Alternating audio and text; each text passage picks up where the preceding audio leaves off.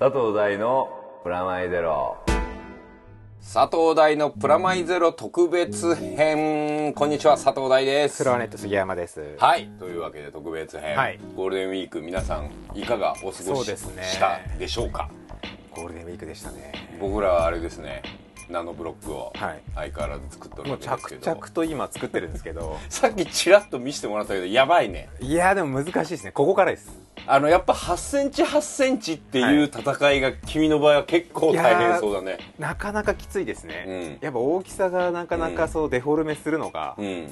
難しいですね。でね僕ねこれ団地はい。の方はですね、はい。い、ろいろこれからいろんな団地、まあまあ団地といえいろんな場所によって違うんで、はい。これもちょっとなんか作ってバリエーション作っていく方向で、はい。数で戦うってまああ団地ならではの戦い方しよーうと思って。るんですけど、僕も数を持ったんですけど、うん。やっぱ男ならあちらだろうみたいな。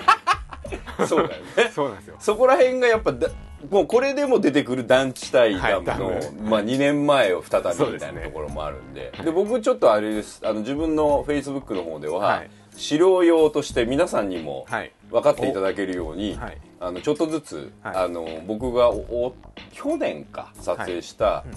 あのいろんなところの団地をはい。ちょっとずつアップして、はい。これを資料に自分で作ってるよみたいなのをちょっと見せてくるんで、はい。あの皆さんももし、そうですあねの追随したいなっていうことをしていたらですねちょっとチェックしていただければ写真が見れると思います僕も途中経過はちょいちょいたまに上げようあ最近やるようになったねちょっと、はい言われてちゃんとやり,、まやり始めて。武道館いますとかやってるもんね、はい。武道館いました。あいるなーとか。はい。そうそうそうそう、はい。そんなわけで今回の特別編なんですけど、あの僕ほら先月いろいろあったのに言えなかったそうですね。ナノブロック川田さんで大はしゃぎしぎすぎたっていう。そうなんですよ。で 本当は、はい。えー先月末に、はい。えーとりあえずですねまず1個は、はい。スカーレット・ライダー・ゼクスという,、はい。こう今までも何度もここの番組でも放送させていただいた、パコさんも出たりはい。ですです。あ団地の味方。そうですよ。うんあのパコさんあのはい。団地から去りましたよ、あの終年から。いろいろありましてっていう感じなんですけど、はい。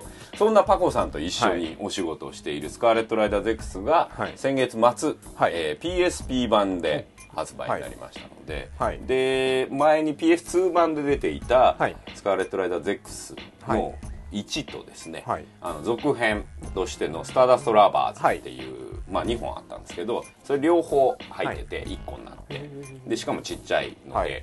あのでちょっとこれまあ言い忘れないように言っとくけど、はい。乙女ゲームなんで、はい。あの女の子の方々に楽しんでいただくものなんですがはい。でもバンドマンが、えーまあ、変身ヒーローになって、はい。まあ、戦うっていう、まあ、男の人がやっても楽しめるような世界観にはなってて、メカデザインが実はあのあれですねエウレカとかでも参加して、はい。エルゴプラクシーも参加してくれた柳瀬君がやってたりとか、割となんかこうアニメが好きな人にも楽しんでもらえるような、そしてあの志倉さんが音楽をはい。やっているというのもあるので、音楽ファンにもぜひ見てもらいたいソフトです、これはまあ発売中なのでそうです。ねぜひぜひという、そして先月から放送が始まっております、はい。えーこちらもですねあの、まあ、絶賛放送中、はい。日テレ系でしか放送してないので、はい。それ以外はオンデマンドとかいろいろ探してほしいんですけど「えールパン・ザ・サード、はい。峰不二子という女」というあれたまらんですね。本当ですか？見ていただけてま、ます。す音楽いいよね。音楽もいいですし物語がもう本当に話の内容もやばすぎてエロスっていう。エロス衝撃的な事実が多すぎるっていう。そうだね。僕らびっくり。もうびっくり見ててびっくりですね。でもね意外とえっ、とねまあモンキーさんのはい。原作の漫画を見ると割とああいうこうナンセンスだったりシュールだったりとか。タッチはそうなんですけど、うん。そのそれ以上のことがそうだね。話になっちゃってるんで。あれねやっぱね女の監督女のシリーズ構成っていうのはね攻めるね。いやもう第1話、うん。あの初めのオープニング見た段階でなんだこれと思いましたしね、俺ねあれ実はだから、はいあの最初にあの「これ主題歌になりそうです」って教えてもらって、はい。聞いた瞬間に震えたね。大体あのあの曲自体は、あのまあ、菊池成代さんという方が担当されてるんですけど、その菊池さんの既存曲の「嵐が丘」って曲が、はあのペペ名義のやつかで出てるんですけどあれの上に、えー、と新しくアレンジとそのポエトリーはい。が加わっての「新嵐が丘」というタイトル曲になってるわけですけど、そのねリーディングしてる人が橋本一子さんなんですよ。これがまたね、まあ、ミュージシャンとしても有名な方なんですが、僕らアニメ側としてはですね「ラーゼフォン」という作品で、あの実は声優さんもやってて、綾人の謎お母さんの声をやってたりとか、こう生っぽいですね、エロっぽい声が出る方でですね。いやエロスですね。エロスですよ。あれがなんかある意味ねまあ藤子ちゃんの全体の構造をこう内包するようなことになってるんじゃないかと勝手にですね、あれからあのリーディングの詩の内容は菊池さんが書かれてるのでそこからも僕らインスパイアしたりとかしている感じだったりするんですよ。もう菊池さんの僕エッセイとかも好きで、はい。うん、そうですよね。いろいろ書かれてますからね。そうそうそうそう。されることも多いですしね。あの学校で授業やってるやつとかあるよへねー。あの、それの再録してるやつとかで、はい。あのエレキングの野津さんとかと一緒にやってるやつとかもあったり、はい。そういう本とかもよく、はい。プロレスの本とか書いたりもしてる。あーはい。そう。であの饒舌な感じ、まあ、ラジオでもね、はい。有名な饒舌な感じも含めてのあの主題歌を聞いた時にこれは素晴らしいものができたなと思いましたね。そしたらあの絵でしょ？すごいですよね。もうびっくりですね。びっくりです今な見ました。全部見てますけど、ん。大変ですあれ。だって洋服着てる時間の方が短いんじゃないか峰さんっていうね。そうですね。峰さんすごいっすねっていう感じが。でまたあの小池健さんというですね、あのレッドラインとかもはい。参加してたり、アニマトリックスとかでもはい。参加しているスーパーアニメーターの方がですね、モンキーさんの世界観にかなり近づけた上で動くようなオリジナルを作ってるんで、なんかアニメの表現としてもねなんかあの懐かしいんだけど新しい技術を使ってて、3DCG のエフェクトとかも3次元さんがはい。参加してて、これもまただんだんこう CG と 2D のうん。まあ、はい。特攻というかエフェクトの組み合わせもすごはい。くだんだん面白くなってきて、これからどんどんまあ全13話で短くてちょうど半分ぐらい来たあたりなんですけど、これから後半ブワッとまた盛り上がっていくので、ぜひね追いかけてほしい。プラス楽しみですね本当。来月かな？来月か再来月ぐらいにはサントラも出るしそしてもちろん DVD、はい。ブルーレイも発売になるので、あのまあ、今までちょっと見れなかった人に、うん。まあ、ぜひ見てほしいなといや見る価値あると思いますねそうなんですよあれは。で一話完結なんで、はいそうですね。割とどっから見てもまあ全部見てほしいんで、はいあの続けては最終的には見てほしいですけど、今からでも全然間に合うそうですね。日テレ系で大体、えー水曜日の深夜と言いながら木曜日の早朝まあ大体、えー1時半から、まあ、2時の間ぐらいをこうその日のこうラテラン的に動いて放送してる感じなんで、はい。タイトル予約でもいいですし、はい。まあ、ホームページとかもあるんで藤子 .tv であの、はい。調べてみてくれればなと思います。僕もあと数本全部じゃないんで、はい。担当してるんでぜひチェックしてほしいなと思うわけですけれども、はい。これはもう言いたかったことの先月言わなきゃ両方先月始まってるっつうのっていう言わなきゃいけないった2つなんですけど、それとは別にね、はい。いやもうちょっとね話そうとしたことがあるんですよ。最近まだブロックとかビルドとかいう流れの中で、はい。もうねあのダウンロードコンテンツでしかできないゲームっていうのが結構僕最近ハマっててですね、その中にあのフェズってゲームがあるんですよ、うん。これはトラップドアというはい。モントリオールの、まあ、えーカナダかにある会社が作ってるゲームでもともとはゲームコンテストかなんかに数年前に応募して、それで大賞みたい。なの取ってそこから話題になったゲームなんだけどじゃあまだ進行そうでも見てね懐かしい。とい。うか、なんせ、まあ、ファミコンスーファミかなスーファミ時代ぐらい。のドット感と音響感とい。うか音感で、でも、えー、と最近のまあ PS3 とかでああれじゃない360で遊べるのか、はい。360のダウンロードコンテンツで日本版でも出てるんだけど、はい。不思議なところはそのドットでビルドしてあるようなステージのあのもう本当にねえ 2D っぽいステージなんだけど、それを、えー LB と RB かな、あーを押すとですね回転するんですよ。それはステージ自体が回転するんですね。キャラクターは同じ場所にいて、自分が動かすキャラクターは同じ場所にいるんだけど、はい。世界観がぐるっと回る。画面だけが回る。そう画面がゴって回るのね、それはまるで今ここにあるレゴの建物をぐるっと回すような感じで、はい。そうすると必ずそのあの正面に来る角度に来るんだけどそうするとそれがステージそのものになる、だから回すとステージが変化するっていうタイプの,、はい。あの自分でステージの画面をコントロールしながらキャラクターを動かすっていうタイプのアクションゲームはい。まあこれがねゴメスっていう主役がいるんだけど、はい。まあ、ゴメスはねあの使いでいいやつなんだけど横にビットちゃんってはい。女の子みたいなのがいて、はい。このビットちゃんの魂によっていろんなところに生かされて、はい。あのなんかあのなんつうのかな。ブロックのパーツみたいのを貯めていくはい。それが音階になってて、それを取るたびにウェインウェインウェインウェインみたいな音楽がでできていくんだけど。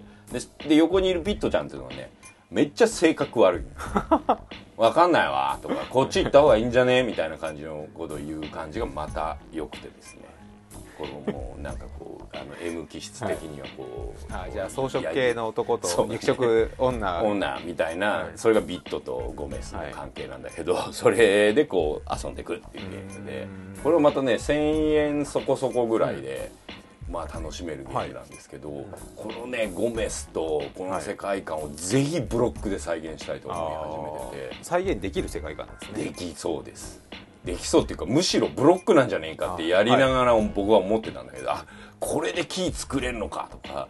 そこから学んでる。そうだね滝はこうやって作れるかもしんねえとかいうのがあるんで、ぜひ君もあのそうですね。放水のところの下りとかはねちょっと勉強に勉強になるよ。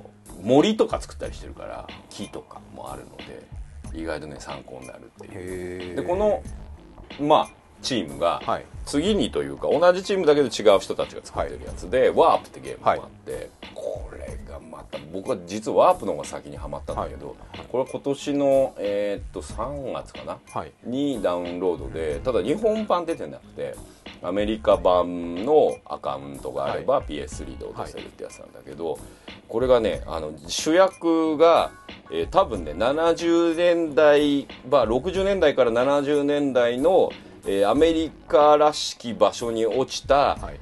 宇宙人。で僕宇宙人。主役が宇宙人。そう僕宇宙人。で人間たちに捕まえられて、エリア51的なところに連れて行かれる、はいはいはいはい。それでまず最初のオープニングムービーはもう捕まった宇宙人状態で、はい。人間にこうなんかいろんな実験させられるシーンがもうなんだったら解剖とかされちゃうわけ、もうひどいでしょ、でもう自分の特殊能力があるリングみたいなのも切り取られちゃったりとかしてすごいひどい状態になるの、はい。でそれがオープニングで終わって、はい。自分が動かせるようになるんだけど、はい。周りに科学者がいてなんかなんつうのかな地下基地みたいなところにうん。閉じ込められて、はい。で閉じ込められてそこで実験動物のようにね、はい。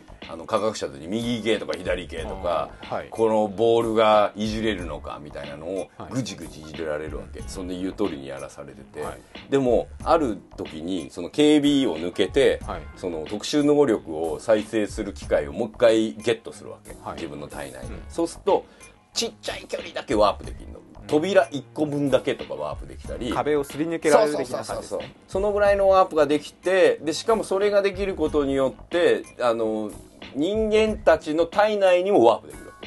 そうするとその人間を操るというかその人間を操ってぶっ壊したりすることができるっていううんゲーム性で自分は武器がないんだけど、はい。その短距離のワープを使ってパズルを解きながら脱出していくんだけど。迷路みたいな。そう迷路みたいになって上から見る目線なんだけどそこがねパズルゲームみたいになってるんだけどただ脱出するだけじゃなくてしかも宇宙人なんで、はい。で実験されたじゃん。はい。で写真も撮られてるわけ、はい。これ全部破壊していきたいわけ。ああ証拠残さそないように。う証拠を自分的には宇宙人的にこの人類このひどい人類たちにはい。自分たちの存在を一個も残しちゃいけないという使命も帯びてるんで、はい。はい。撮影されたカメラのフィルムとか、その実験結果のコンピュータデータみたいなのも破壊しながら脱出するっていう。でしかもあ科学者たちに見つかるとはい撃ち殺されちゃうんで、簡単に死んじゃうのよ割と。ああ弱いんですね。自分すっごい弱いの。あの見つかったらパーンって撃たれたらスコーンって スコーンって転がっちゃうんだけど、はいはいはい。でもそれをこうステルスで避けながら、まあ、ある種のまああれだねメタルギア的な感じにも近いゲーム性で、でもパズルを解きながら、はい。で画面自体が上から見てる目線でミニチュア感覚があって、これもまさにブロック感覚があるんですよ、まあ、これあの同じ会社が作ったノリというか、そういうのもあって、割とねなんかそこの部分がよくできてるというか、これをこの2つのゲームやりながらナノブロック作ったりすると、頭の中がもうどんどんブロックになって光で見るだけで何何個でビルドできるかなって思うような。末期症状じゃないですか。そう。建物見ると作りたくなるそみたいな。う。一時期テトリスハマってる時に、はいビル見るとテトリスあそこハマるとか思う。あの電気の形でそうそうそうそうみたいな感じですよね。で、はい。で光へさ君あれでしょ事務所の近いんでしょそうですね。あのよく行きます。近く通りますね。あれさビルドしたくなるよね。あれはビルできそうな形でですからね。う。しかもなんか中段のところになんかちょっと空きがあった空きがあるじゃんあそこがこうビルド感を。あれはその単純なビルじゃないので、ね。作りがいがあるというか。パッと見わかるもんね、はい。だってあれさもうどう考えてもマクロスの環境だぜ。であれで俺思ったことあマクロスってこのぐらいでけえんだって。ああそこに林民名が立って歌ってたとすると民名すっごい勇気だなとか。そうですよね、うん。そっかそまあ。そっかっていうか逆算だってほらガンダムをさ、はい。ダイバーシティで見ると最後今年も見れるじゃんか、はい。は意外とでけえっていうか、はい。これ多分よくこれアムロ乗ったなぐらいの。そう。だしカツレツ吉花がよくこの足元の次元爆弾を、そうですよね。はいはいはいあのジムムとかに仕掛けに行くくだりみたいなあるじゃんか、よく行ったなと思うわけ。本当にだってちょっと動いただけで。潰されるって思うじゃん。ああいうこうやっぱ見て質感を感じた上にこう手で手で作るっていうミニチュア感覚っていいかな、僕ら144分の1とかに慣れすぎてるところがあったので。だからああやってこう実物を見てちっちゃくするっていうのが、まあ川田さんにも言っても言ってたじゃん、それで言うとあのゲームで遊びながら、これゲーム自体もその世界観を動かしたり、はい。キャラクターを動かしたりするってこう、手でいじるじゃん、はい。そうすると作りたくなってきたんだよね、またねこのねワープにしてもフェズにしてもね作りがいがありそうで作れそうなカラフルさとはいあのビット感が溢れるので、まあワープは普通の人はちょっと海外アカがあの PS3 の海外アカウントがないとできないんでちょっとハードル高いですけど、はい。あのフェズに関しては割とあの FEZ なので、あのまあ360を持っててネットやってる人だったら、うん。えっ、とですねポイントあのまあ1000ポイントぐらいかな800ポイントとかなので、だいたい1000はい。円前後ぐらいでできるんで、はい。ぜひ遊んでみながら、ゴメスちゃんを作ってほしいなと。まあ。ワープはちょっと楽しそうですけどね。ワープ楽しいですよ。ぜひやってほしいんですけど。これね日本版で発売できるようにどういうふうに働きかけたらいいのかっていうのをフェイスブック上でですね、ジャンクハンターとずっと話し合ったりしてるぐらいなんですけどこれねアニメとかにしたいなと思うああそれで言うとねあはいあのこれも先月ぐらいからダウンロードコンテンツで、はい。まあこれスマホでみんな有名でやってるアグリーバードって知ってんじゃん、パチンコみたいな、はい。あの飛ぶやつですよね。そうそう、はい。あの鳥をパチンコ玉で飛ばして、はい。あの積み上がったこれもまたブロックが。ビルドされてるわけですけど、はい。それを倒すやつはい。があってこれはまあまあ有名なんだけど、それの最新作がはい「スペース」という名で出たんです、はい。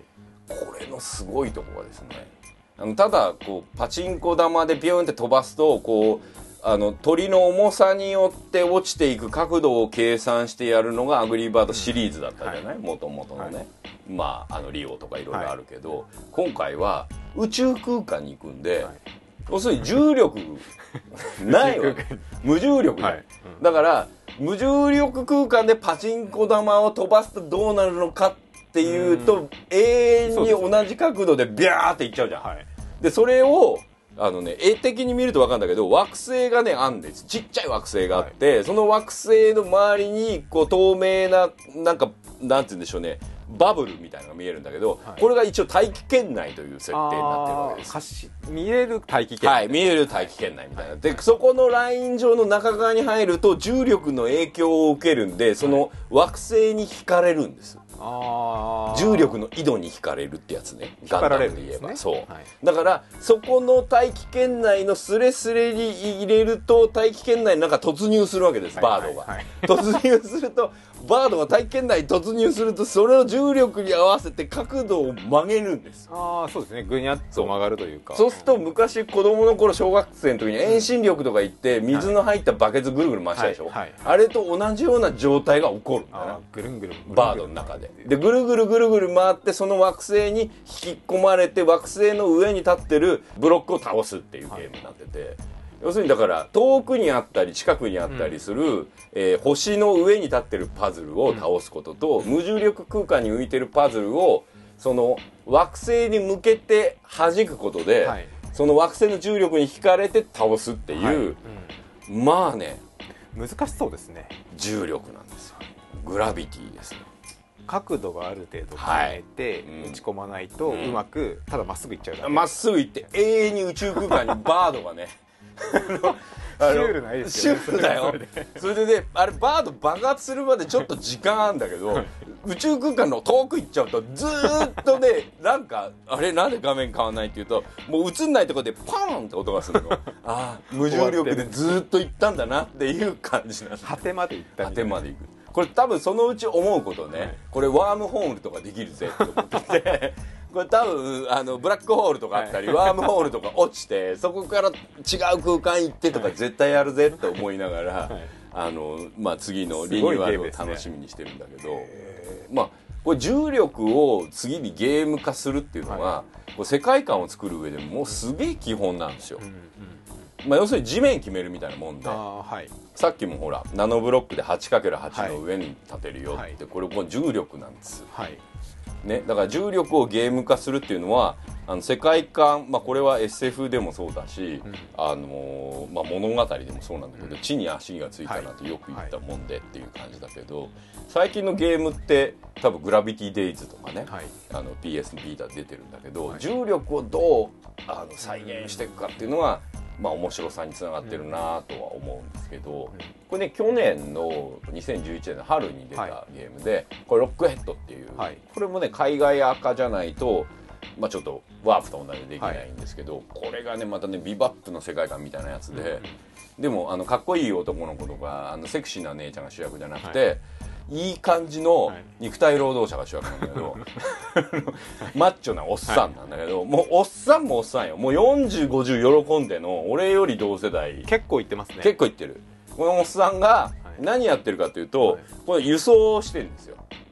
で基本的にはブロックをはい。重力によって重力光線柱みたいなのがあって、はい。それでブロックを持ち上げてそのブロックを飛ばすことではい。敵を倒すっていうさっきのアグリーバードと同じようなゲーム性なんだけどそのブロックを自分で重力でコントロールしながらその場所自体が小惑星帯なので宇宙なんですね。で宇宙の小惑星それぞれの重力の磁場の大きさが違うんですよ、スイッチ入れて重力入れたりするから。へあの人工重力ができる世界なんで、それでこう重力を突然入れて上に置いてあるものをドンと落として敵をブワーって一掃したり、逆に重力グッと上げてあの行けない場所に飛び上がって行けるようにしたりっていうアクションゲームなんだけど重力をコントロールしながら、えー道を開いていくっていうゲームで。難しそうですね。たまらないんですよこうパズルとゲーム性と世界観がマッチした時ゲームは最高になるというか、あのね、世界観ばっか押してもつまんないですし、ストーリーばっかり押してもこれもう映画見りゃいいじゃんとかアニメ見りゃいいじゃんになっちゃうけど、はい。そのゲームをやりながらなぜ僕はこの行為をしてるんだろう、うん。ワープで言えばはい。宇宙人だから。はい。でしかも人間を残酷に結構殺していくわけだが、なぜかというと、自分が手術を受けたからだ、復讐であるみたいなところもあるんだけど、はい。でもこれ不殺で行くこともできるのね。うん。うんあの殺さずにそうそうそうそう逃げるというか。逃げるだけ、はい。なんかこれは正確に合わせることもできるしっていうこの二通りができるっていうのはこれは素晴らしいゲーム性だなと思うんですけど一本線しか解くことができないっていうのは、まあゲームとしてはクリアが早くなるし、はい。い、いのかもしれないですけど僕的にはねあのナノブロックと一緒でナノブロックもさカーダのお三方と話した時にも話してたじゃん、はい。一通りじゃないと。そうですね。例えば団地に。方とかありますからね。そうそうそう。団地にしてもダムにしても、はい。人によって作り方が違うわけじゃん、それはパンダ1個にとっても、うん。ビルドのやり方によって性格が出るし、はい。それによってどこを目線があるのかも分かるしっていう。だからどこを寄ってどう作るかっていうのは割とその人の観察眼とかと関係してくるまあなダムとか作る人も湖から作っていく人もいれば建物から作る人もいるし。そうそうそうそう。で木から作る人もいるし、そうですよだからもう人の大きさをどこにするかっていうのも含めて、その世界観をどうするかっていうと、そこで重要になってくるのはやっぱこう観察眼みたいな、はいだそれはゲーム作るにおいてもストーリー作るにおいても、ナノブロック作るにおいても同じで。ね。だから僕今年に入ってすぐ手でビルドとかはいずっと言って手でいじるみたいなゲームの話も含めてだけど、あのブロックもそうなんだよね、でこれ重要なのはこれ1ドットが、まあ、先月もあの話したけど1ドットが1音節だったり1ドットが1言語だったり、はい。1音だったりはい。するっていう単位を積み上げてって、はい。ルールこれは重力があるとか、まあここはこの 8×8 であるとか、そういうルールにのっとってそのルールを逸脱しながら面白いものを作るっていうのが面白さなのかなと思うわけですよ。うん、これね脚本書いてる時も同じだったりするので、はい。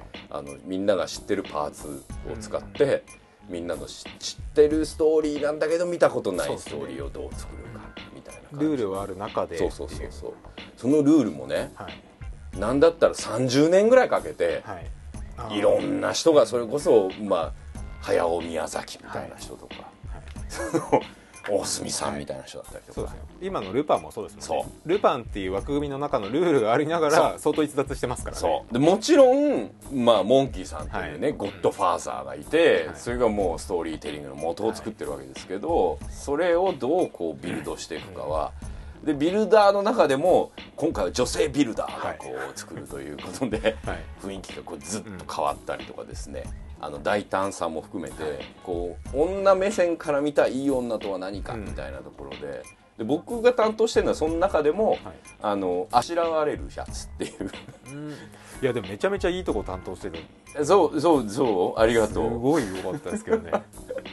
あれもうなんかねこういじられる男の子みたいな、い、い女に翻弄される若造だったりするっていう、まあ、したたかに渡り合えるとこまではまだいけないあの、はい。そのうち行くか、はい。そのうち疲れて、うん。俺は女はいいってなるかは、はい。まあ皆さん次第のビルドに変わると思うんだけど、はい。っていうようなストーリーを作ってますね、まあ、その辺はねもうシリーズ構成の、はい。マリさんの妙というかですねあのこういうのやりやってって言われると、はい。なるほどこういうのねはい。っていう、まあ、ぼ僕が作るにはこういう感じかなっていうオーダーをしてくれたりのマリさん自身も作ってる部分は、はい。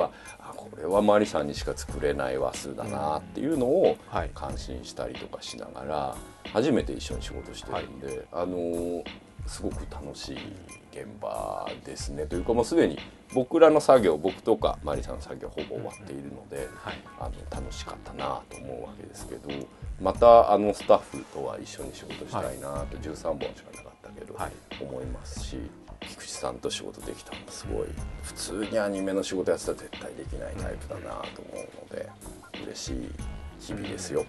まあそんな感じでですね、はいスペシャル版としてはい。言いたいことだけを言う、短いコーナーをやるというはい企画だった割にははいいっぱい話しましたけど、そうです これね関連性があるんで、はい。あのこれあれですよ。あの全然フェズブロックとか作っていただくとかああそうですね。あのワープの主役の宇宙人を、はい。僕これ作りたくてしょうがないんだけど作って、はい。これを川田さんに持っていくと、リラックマのように商品化するかもしれないわけではい。最近はね可愛いもナノブロックの射程圏内に入ってきてるということがもう全部ナノブロックしてんじゃないですか完全に。今はね。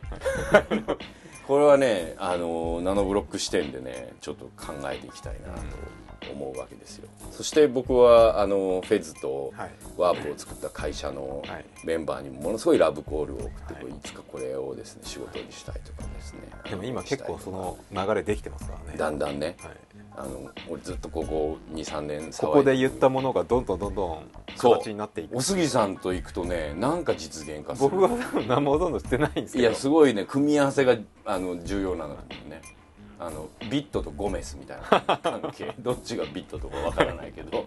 あのまあ一人で行くよりははい。なんかこういいのかはなと思う、い。いろいろ巻き込んで。うん、巻き込んでいきたいなと。